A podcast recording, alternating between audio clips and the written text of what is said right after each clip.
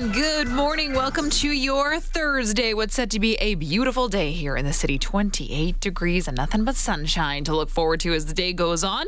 Lots that we're going to be chatting about uh, for the next couple hours on the show. How we're preparing for the Pope's upcoming visit, some big mm-hmm. moves for the Oilers yesterday. Uh, lots to get into. Right now, though, we're going to focus on your wallet.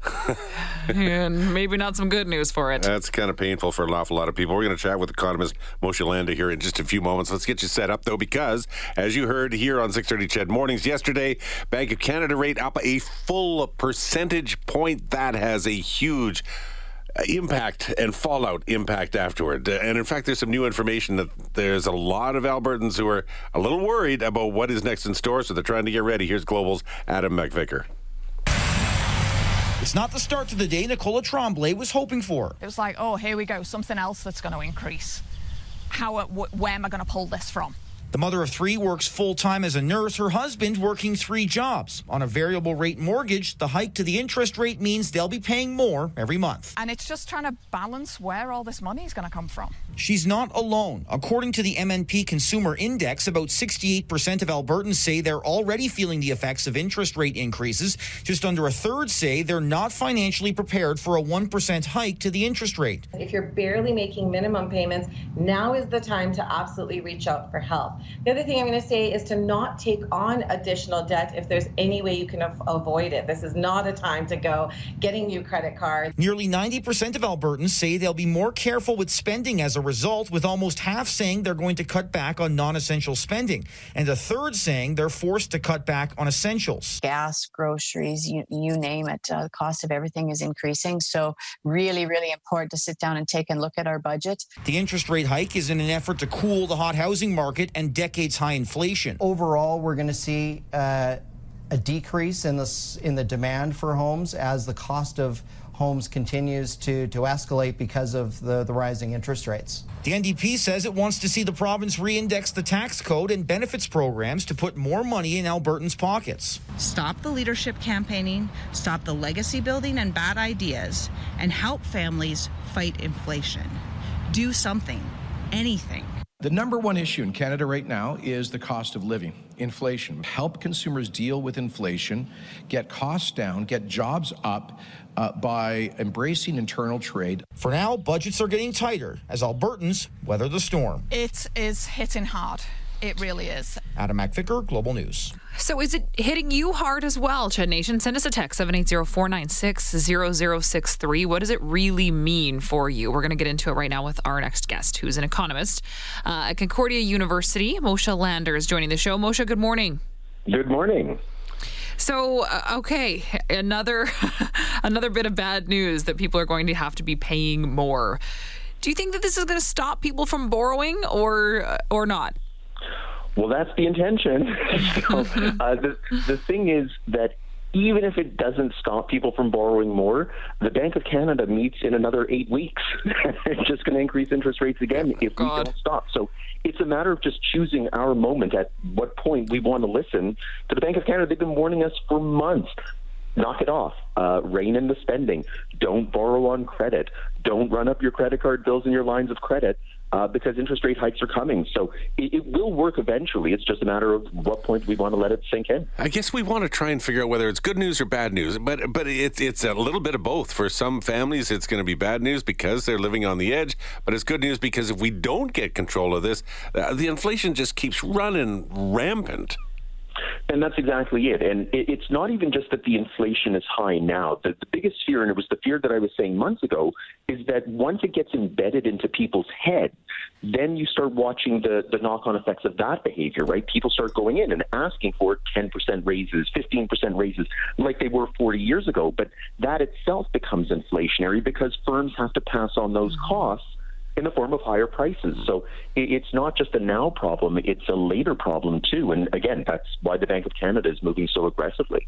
So, you know, for the biggest loans that people have, that's their mortgage, who is more affected? The people that have a variable interest rate or um, a fixed? Or does it matter? Or is everyone just, is everyone's interest rate going up no matter what? So if you have a variable rate mortgage, your interest rate is going up now. But I think there's a lot of Canadians out there that don't understand what that means. It's not that your mortgage payment is going to go up.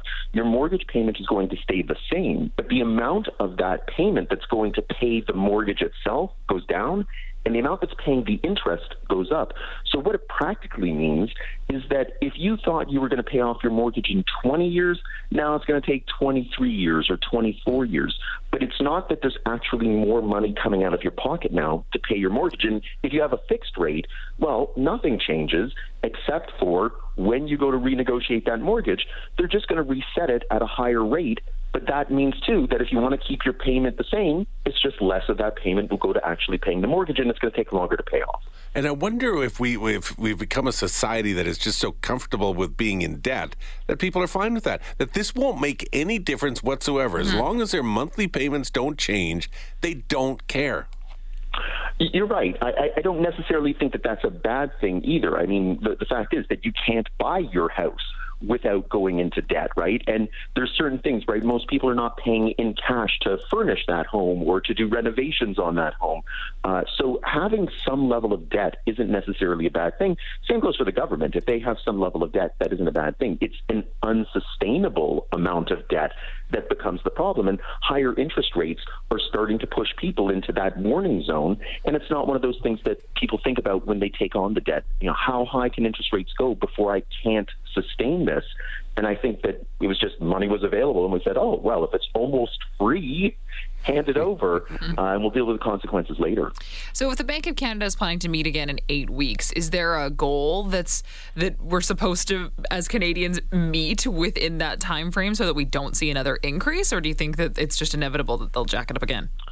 So there's probably two more increases coming this year. Uh, the interest rate is probably going to go up another full percentage point before the year is out. What I think is going to happen now is that the Bank of Canada is going to take a little bit of a wait and see approach to how we're responding, how the broader economy is responding, how some of those inflationary pressures are reacting to the earlier interest rate hikes that came back in February and the beginning of the year. If they're starting to see things moving in the right direction, they might just drip feed a quarter percentage point here, or a quarter percentage point there on the way out of the year. But if they find that no, the message hasn't been received and there's still this pent up demand in the economy that's being unleashed, then they're going to go maybe a little more aggressively again at their next meeting. Uh, there are some positives to, to slightly higher interest rates. As uh, one one message in on the text line, Ron said, increased interest rates, more returns on savings. Although I find that the, the, the savings interest rate doesn't seem to be quite as high as what the loan interest rates are. Well, it never will be. I know that. I'm just right, complaining about it. Make money, yeah. But you're you're right that banks banks in general um, have spread that they need to make to make a profit. And when interest rates have been so low on lending, what's been happening is that that wedge on which they make money has been very, very small. Hard to believe when banks are making record profits. But uh, now that lending rates are going up, they're probably going to restore the spread that they want before we really see it translate into higher savings rates.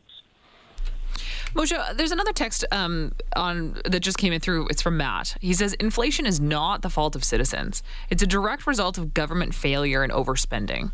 What, what's your opinion on that text? No. How's that a response, Matt? Um, no, look. Um, everybody's to blame in this. Government spending, for sure, uh, is inflationary, especially when it's excessive. And the last couple of years, he's right. It has been excessive. Sure. But that was to keep the Canadian economy from flatlining uh, in the face of COVID, right? And since the COVID restrictions have been lifted or eased, the government's deficit went from 350 billion down to about 100 billion, and it's on its way down to 50 billion. So the government has reined in their spending in response to an improving economy. So I don't think that's really the, the source of the problem. It really is coming from consumers uh, indebted up to the, the chin, uh, more so than it is that the, the government over the last two years has had to spend. Uh, do, any other benefits to, uh, to an interest rate hike? Uh, for example, we got another message in uh, from DB wanting her about investments. Mm-hmm. So I guess I guess it depends on if you're on like a GIC or if you're just gathering interest. If if you've invested in some other things, do, does the interest rate make any difference whatsoever? So it's possible that there could be some benefits there. Higher interest rates means that it costs businesses more to borrow, which is probably going to delay investment plans. It's going to delay expansion. It might result in scaling back firms, uh, and, that could reduce profits, which reduces the stock market.